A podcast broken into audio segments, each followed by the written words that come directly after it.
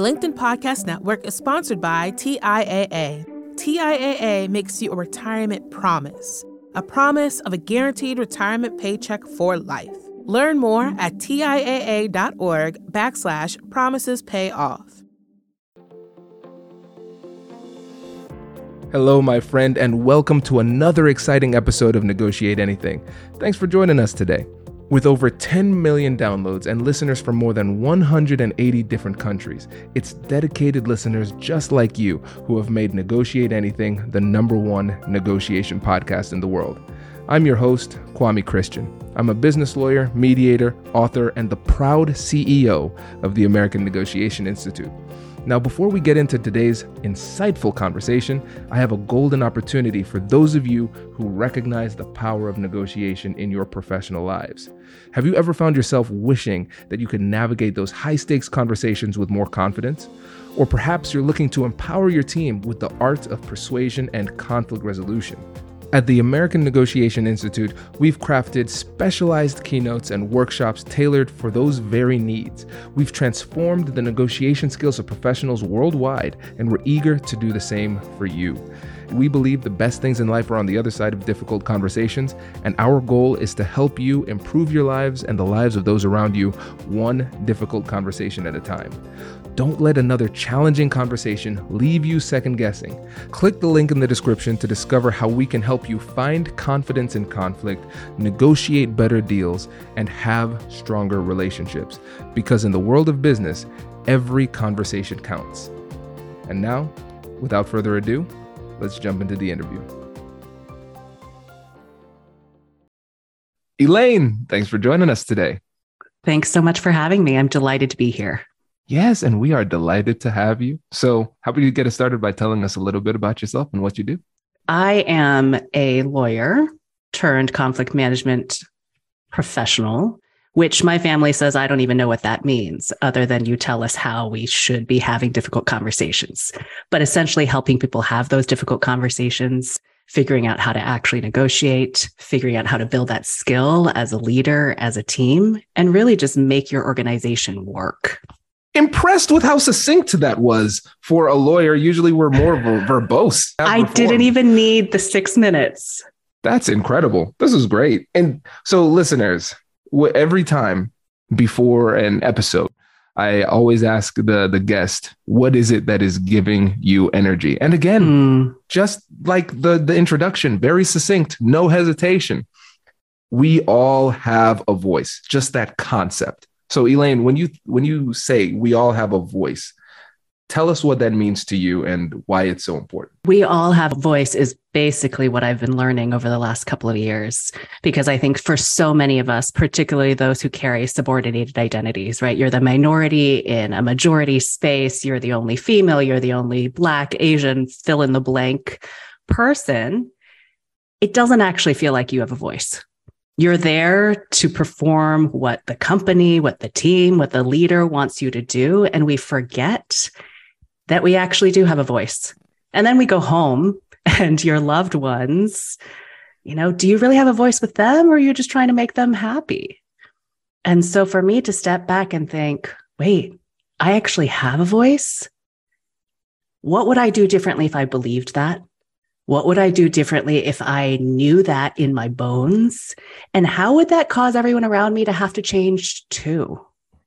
So that's the experiment. So let's let's break this down even more simply for the listeners because when we're talking about you we have a voice we're not talking about the ability to make mm-hmm. sound reverberate through the air and communicate totally. right there's there's something deeper let's really mm-hmm. paint a, a, vivid image before we we move on so what is yeah. the deeper meaning behind We Have a Voice? We all have unique thoughts, insights, expertise, and perspective.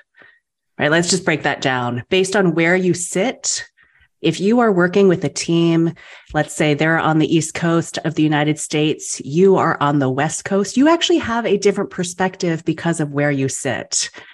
And because of that, you see things that they don't. And so often I think we're reduced to what's our job title? What's our function? Oh, you're just the lawyer in here. So don't you comment about strategy, right? Or our marketing, go to market, you know, abilities. But we as unique human beings have thoughts, insights, perspectives of our own. And that's just our thoughts. I'd take voice further to say voice is how we move through the world. And each of us is unique. Only you can be you, Kwame. Only I can be me. And I don't know about you, but I've spent so much of my time trying to be someone else, trying to be who I thought the world needed me to be or who the job needed me to be. After all, that's what I was paid to do. Versus I, Elaine Lin Hering, actually have unique thoughts that could help someone else. And what I realized as I was facilitating workshops on negotiation and having difficult conversations was there are a lot of me's, a lot of people who are thinking, is this all there is to the world, to my job, to my work? And I'd say no. I think we each have the ability to solve different problems, to show up in the world, to be present for the people we love that impacts the world and makes the world the one that we want. You're so right. And one of the things that you said when you said we have a voice but mm-hmm. we're trying to be somebody else. And so there are different levels of recognition. So we might just sit there and be completely silent for a little bit. And then we say, mm-hmm. you know what? I have a voice. And then mm-hmm. when we mm-hmm. first share that voice, we're sharing somebody else's voice, not mm. our own voice. Mm. And so there are levels to it. First of all, say something if you want to say something. Then the second thing is being able to be comfortable enough in your authenticity to share your voice, not just what you think other people want to hear from you. Absolutely. And the reason I think we all have a voice is so profound is because we all have learned silence. And this is what my book is on. So, plenty more to say there. But we have learned when we need to be quiet, when we need to edit ourselves out, because you having a thought and sharing it doesn't mean the people in that room, if you're even in the room, are going to hear it, going to like it, going to take it. And so, there's good reason why we have not used our voices, have not shown up as our authentic selves. Feel like authenticity, it feels like a luxury good for the people who have power or who are already accepted. And so the question then becomes how do we create the spaces that you and I and everyone around us can actually have that same luxury good to just be us, to say what we think, without having to worry about the blowback, about the retaliation, about the cost that we have to incur. I think most of our listeners can hear what you're saying and say, yes, I agree with that. Mm. My brain has mm. comprehended mm. that which you have said. And we know Yep. that's not enough. Yeah. Right. And one of the things that you said is that it's not just knowing it, your term was feeling it in your bones. So in your experience, mm. what is it that takes somebody from that cognitive intellectual understanding of this to actual yeah. implementation of it? I love that you called that out because it's so visceral, right? Our emotional reaction, our reptilian brain is going to get us every time if we don't feel it in our bones. Short answer experimentation, right? You got to try. You got to try because all the people around you can tell you it ad nauseum. You and I can say it. Doesn't really matter if we don't feel it. And our lived experience is going to take over almost every time over cognitive rationale. So, what do I mean by experimentation? I'm not saying go to your boss and tell them what you really think about them right now, right? If you've got feedback, like, oh, you got to really up your game because you're making life for everyone on this team horrible, don't start there. But for me, my experiment was in a cab. I had just landed in Seattle, right? You know, you travel through the airports. It's the Pacific Northwest. I'm like stuck in traffic and I'm in the back of this taxi cab and it's like hot, sweaty, stifling. I try to click the window down to get some fresh air. Doesn't work. And I'm sitting there thinking, do I ask the cab driver whether they can open the window? I mean, this is literally how basic. And maybe some of the listeners are like, you can't even do that. Seriously. But for me, I was taught to not take up space. I didn't think I could ask, right? Like you're for me, be a good little Asian girl. You're not supposed to ask for what you need. You just take what you can get and be thankful for it. So I'm sitting in the back of the cab. I look at the GPS and it's like, okay, 22 minutes. I can survive that. Like it's not that big a deal to to get fresh air. And then I see the red and there's more traffic and it's 32 minutes. I'm like, maybe I'll ask. And I literally do the calculation in my head of, I'm never going to see this person again. So it doesn't really matter if they're mad at me. The likelihood that they're going to like pull over and throw me in a ditch, that's pretty low. We're in an urban environment on the freeway. I mean, you laugh, but this is literally negotiation with myself. So my calculation from that was okay, this is a pretty low stakes context in which to experiment. So I'm like, sir, do you mind opening the window? It's a little stuffy in here. And without saying anything, he pressed a button, the window opened. And I think it's that moment that I come back to every time of, wow, I have a voice. Like I can make the window come down when the button is not working when I try to press it. How did I do that? By actually expressing a need and making a request. Hello, my friends. Before we get back to today's episode, I want to ask you a question. Have you ever wondered how to elevate your team's negotiation game and how you can help the folks on your team have better, difficult conversations? At the American Negotiation Institute, we offer transformative keynotes and workshops tailored to empower professionals with top tier negotiation and conflict resolution skills. Whether it's a keynote for your next event or hands on training for your team, we've got you covered. Don't just negotiate, master the art with the American Negotiation Institute. Click the link in the description to find out more elevate, negotiate, and succeed. The LinkedIn Podcast Network is sponsored by TIAA. In the last 100 years, we've seen financial markets swing, new currencies come and go, decades of savings lost in days, all showing that a retirement plan without a guarantee, quite simply, isn't enough. So, more than a retirement plan, TIAA makes you a retirement promise a promise of a guaranteed retirement paycheck for life, a promise that pays off. Learn more at TIAA.org backslash promises pay off. From the minds of visionaries to the desks of disruptors, I'm Lars Schmidt, host of the Redefining Work podcast. Join me each week as we explore the new world of work through the lens of those shaping it CEOs, HR leaders, investors, and more. Be a part of the conversation that changes everything. Subscribe to Redefining Work today. And so I've had to unlearn the silence that told me or made me believe that I didn't have a voice in the first place. But it's those small wins under your belt when you're experimenting that make you think, yeah, okay. Next time I'm at Starbucks and the barista writes down the wrong name, like maybe I'll tell them my my real name. Maybe not but I at least get to choose when I use my voice and choose. And if I wanted to use my voice, I know I have it.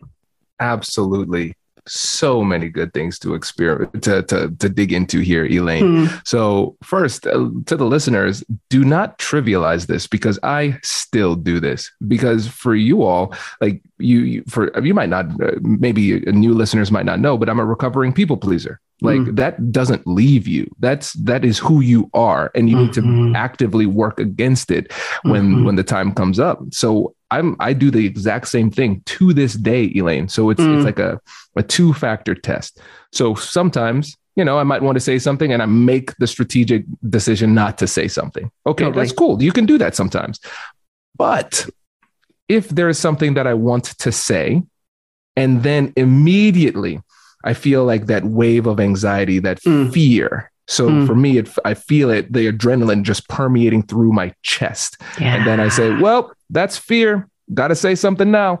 Yeah. And so that's the rule. Like whenever I feel that fear of speaking up and using my voice, mm. that's my rule is I have to say it no matter how trivial or mm. uncomfortable it is. So if somebody gets the order wrong, mm. oh, I could eat it. It's still calories. Uh, totally. No, no, no. I'm going to say it because my body showed fear. I need to yeah. work against that all the time yes. because then if we say, oh, this is trivial, just let it go by. Okay, so what you're saying is that this little practice opportunity is too little, and mm. don't worry, you're going to show up for the Super Bowl mm. when you mm. can't show up for practice. Are you kidding mm. me? And so, a lot of times, what happens is we just intellectualize this to the point of not taking action. And I totally. know that there was a wave of anxiety for a lot of people listening because they wanted to get you to give them some kind of really, um, you know, heady type of thing that they need to do. Sit Yeah. down in a quarter, think, get my book, and all those types of things. They should still get your book, but in the meantime, they should still be taking action because that's really what it needs to be. Just don't overthink this, take Totally. action and start practice using the voice. Totally. And take action in low risk, low cost settings, right? Where you know you can stomach the cost, because that's how we build reps. That's the practice. So I'm curious whether it's gotten easier for you over time. It has. It Yeah. has. Yeah. And and I think there there are a couple of things because I have to be I, I recognize doing these types of things have helped. Mm. But then also I have to realize that there have been circumstances that have changed as well. So this reminds me of one of the studies. Um, I'm a psych nerd. I just love reading up on these Love it. studies. So there was this one study where they created a scenario where they primed people and triggered them to feel either more powerful Mm. or less powerful. Mhm. And then they put the people in a room and they put an uncomfortable fan on them where it would make them uncomfortably cold. yeah. And so the people who were triggered to be less powerful, they just sat there and froze to death. but the Mhm. people who were triggered to be more powerful, they just got up and turned the fan off.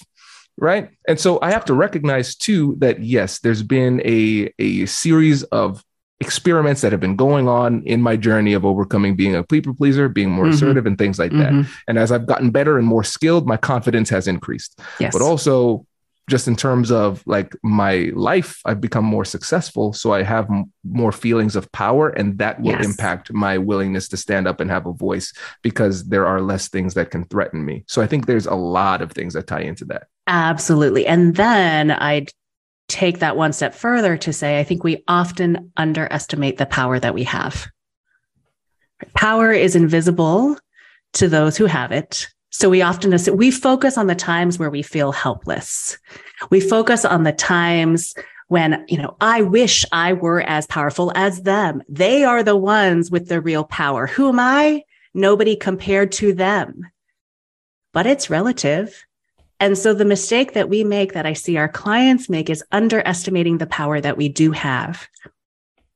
Because I, as an employee, can actually make things difficult for everyone around me, right? That's power. I, with some sort of text messaging or tweeting, can tag Delta Airlines publicly to get things moving. That's power. So we forget, I think, and underestimate the power that we do have. It's not to say that there aren't power differentials, for sure, but that whether you are just starting out at work or you have been there a long time, right? If you have been there with institutional knowledge, that is powerful. If you are new and you have a fresh lens, right? You're bringing that fresh perspective. You can see things that people just cannot see because they have been there for too long. That's also power. So, what power do we each have that we're just underestimating and not using? This is so good because essentially what you're you're saying is that by having a more objective perspective of our own power, Mm, we can trigger ourselves to be more powerful because you're not suggesting that we lie to ourselves and say, "Oh, I'm the king of the world." no, and whatnot. no, No, it's saying, hey, you do have value. Here Yes. are objectively the ways that you have value. yes. And you think I think a lot of times in the information age, we we can diminish our own value that we bring to the conversation. So for instance, it's like, all right, we're surrounded by information all the time. We forget that there's Mhm. some information that only we have based on our experience, our background, and what we've seen. Google hasn't seen what we've seen. you know? yes, I would say yes, we have information, but also how we communicate that information. Right. There are things that people can hear from you that they cannot hear from me based on how I look, based on where I went to school, based on where I didn't go to school, whatever it is. So each of us is unique. And I think we need each of us in the mix. Exactly. Yeah. And that's the, the value of diversity, right? Mhm. Everybody has their own background, their own opinion, their own their own way of doing things. And then we Mhm. benefit collectively by putting it all together in a cohesive way. I was going to say, if we can see the value in it, right? Too often it's like, well, your voice doesn't matter as much because of what school you didn't go to or what job title you don't have versus you as a thinking, feeling human being with unique experiences have something to offer here. And I want to hear it. right? I, as your manager, your leader, your colleague, your family member, can we honor what people bring so that we don't continue to silence them? Yeah, because we have to have a culture that's that encourages that Mhm. the the authentic expression of yourself in a meaningful way. And speaking of culture, one you you mentioned your your background as having Mm. an impact too. And I think it's really important for us to consider when it comes to our voice that we Mm. bring to the table, how society can impact our perception of the value of our voice. So can you speak a little bit more to that too? Completely. I mean, from which rooms you're invited into. And I have spent far too much of my life and career being the only in the room, the only female, the only person under, you know, 50 or 60 years old, the only non-white person in a lot of these corporate contexts. And this question of whose voice actually holds weight, whose voice actually has power to link to our earlier conversation is really at play. And it's all of the biases that we hold, all the prejudices we hold, all the assumptions of, oh, well, she's just a woman or she's emotional. So you wouldn't really want to listen to someone who's so emotional, would you? I'm going to let that pause. Hopefully, answer the question. Oh, it answers it. It answers it. You know what's great about this too? We talked about biases, and Hmm. everybody has biases. If you have a functional brain, you have a bias. That's just how brains work. Totally. Right. It's a heuristic, And- it's a way of surviving in the world. Exactly. And sometimes what ends up happening is that we let our assumptions of the biases of other people Mhm. turn into self fulfilling prophecies Mhm. for ourselves. So it's like, oh, okay, so I'm young, I'm a minority. Okay, so people don't want to hear from me, so I'm not going to say anything. Mhm. And then the other person might be like, hey, listen, the, Elaine, I, I know she's sharp. I know she's sharp. I wish she would say more, but I don't want to put her on the spot in this conversation. So I guess I should just honor that and let, let her stay silent. And so there's this weird little meta game that happens um, that can really hold us back. this is the story of my life right? Which is we we don't hold those stories and hold ourselves back for no good reason. We didn't just make it up right? There was real lived experience when you raised your hand got slapped down when you spoke up and nobody listened that then makes you believe that those or, or hold those assumptions believe that those things might be true i think there's two things as if we're talking about a relationship we're working on my my side of things and also what can the people around me do. So for me i have to constantly remind myself the person i'm talking with is not my old boss is not my mother is not you know whatever family stuff is coming in here that plays out. It's actually a different person with a different set of stuff better or worse different unknown. But that's my coaching to myself of is this a different situation? Or do those things that i learned in the past still apply here? Or how do they apply if they apply? And then for the people around me like be explicit. If you want to hear my voice ask me. And then listen please. And maybe affirm if you really want to take it to the next level.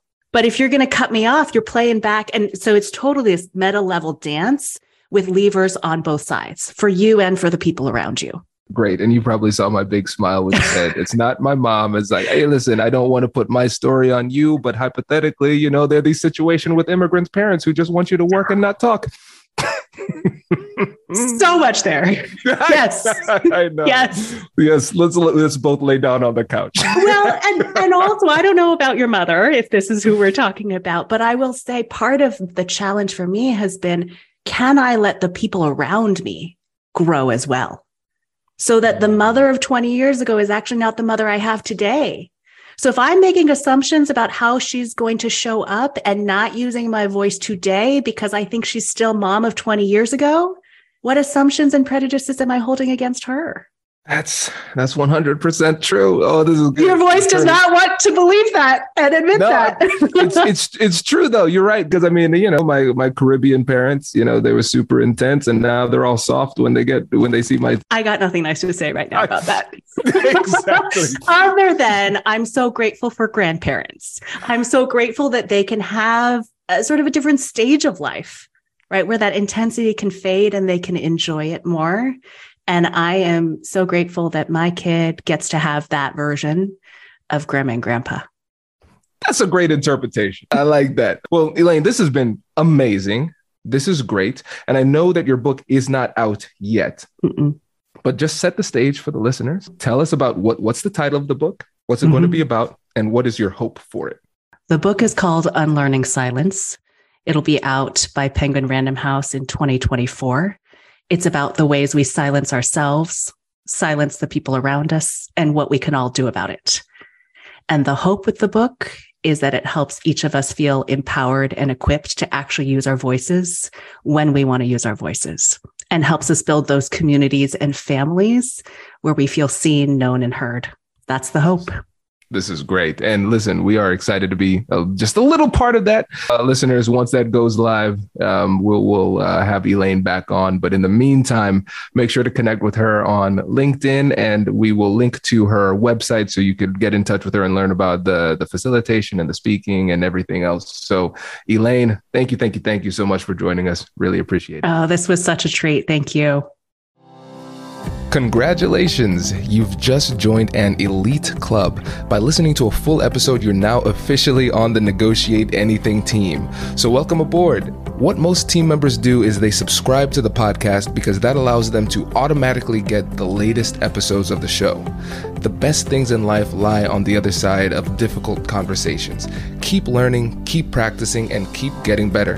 Your relationships will improve, your career will soar, and you'll have the confidence you need to get the most out of these crucial conversations.